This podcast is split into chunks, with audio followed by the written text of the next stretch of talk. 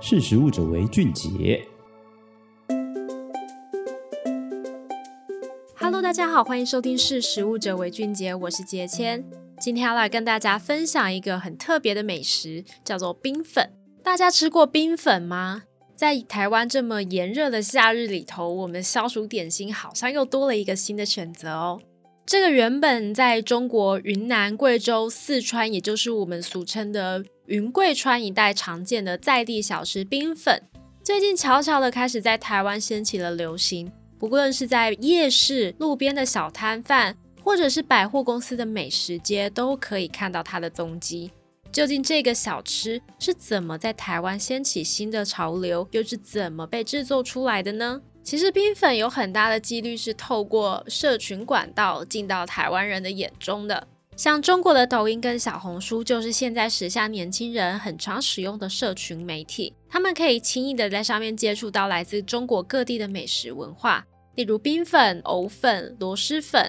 双皮奶、煎饼果子、肉夹馍等等，这些对一般的台湾民众来说相对陌生的中国食物，就这样透过这些平台进到消费者的眼球中。另外呢，台湾人经常使用的脸书、IG、YouTube 上面，也可以轻易的看到这些介绍中国美食的短影音。很多影片的观看次数甚至高达数十万。那业者也看到了这些商机，于是把这些美食引进了相隔一条台湾海峡的台湾市场。不少人也因此循着抖音美食的这个标签前往尝鲜。那在各大社群平台上，也开始出现很多人分享在台贩售中国小吃的这个美食贴文跟短影音，让这些抖音美食的网络声量是越炒越热。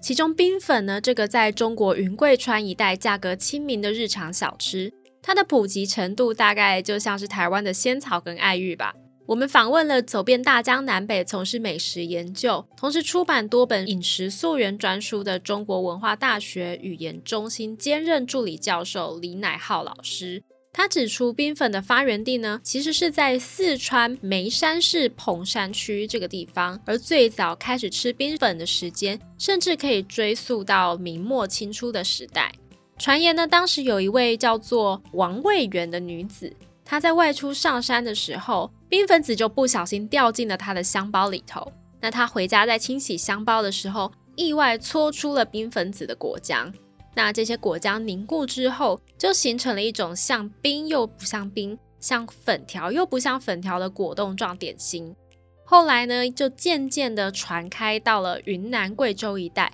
成为了当地家家户户在夏天必吃的甜点。那对当地人来说，夏天就是要吃有满满配料、淋上红糖水的冰粉来消暑。李乃浩就说，传统的冰粉呢，它一定要具备酸甜的滋味，所以当地人一定会淋上红糖水，另外放上山楂片、花生、果干等等的配料。不仅如此，就连在吃麻辣火锅的时候，当地人也会配上一碗沁凉的冰粉，据说有解腻的效果。而且冰凉软滑的这个口感是深受当地民众的喜爱。李乃浩也表示，在重庆、成都地区的这些麻辣火锅啊、酸辣粉等等的店家旁边，几乎都会有贩售冰粉的一些小店家。饕客就可以先到旁边买上一碗酸甜的冰粉，带到火锅店里面配着火锅一同享用。那现在在台湾各大夜市、美食街也都吃得到冰粉。那因为它的外观、吃法、口感都跟爱玉很相似，现在成为了台湾民众接受度蛮高的一个新兴的异国小吃。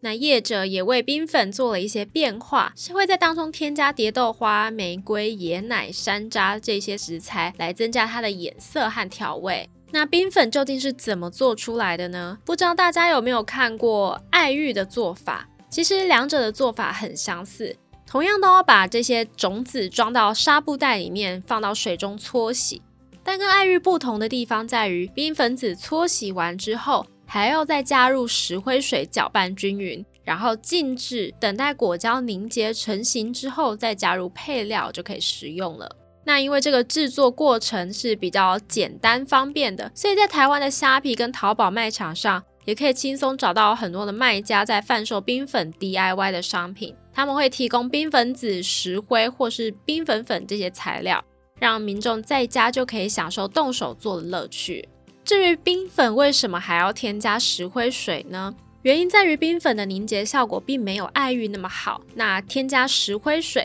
就有助于它来凝结变成果冻状。台湾大学食品科技研究所兼任副教授许廷珍就解释说，因为冰粉子它含有果胶，那石灰水含有钙离子，两者混合之后，果胶就会因为钙离子而改变它的结胶的强度，最后会呈现果冻状。那大家应该好奇冰粉子到底是从哪里来的？冰粉子的外观呢，是细小扁圆，呈现咖啡色的一个小小的种子。那它来自一种叫做大本泡仔草的茄科植物。不过大本泡仔草它并不是台湾原生的植物，所以餐饮业者必须要从海外进口这些种子。那从海外进口这些种子呢，也会让人担心说，诶，如果这个大本泡仔草它不小心在台湾大量的繁衍之后，会不会对台湾本土的生态带来危机呢？那国立自然科学博物馆的副研究员王秋美就指出，其实台湾已经在野外可以看到这些野生的大本泡仔草了，但因为数量并不是很多，所以它们没有对环境带来明显的危害。另外，冰粉子现在的市场价格并不是很高，他认为业者如果去考量到成本的话，其实并不会选择在这个人力、物力、土地相对昂贵的台湾来做商业的种植。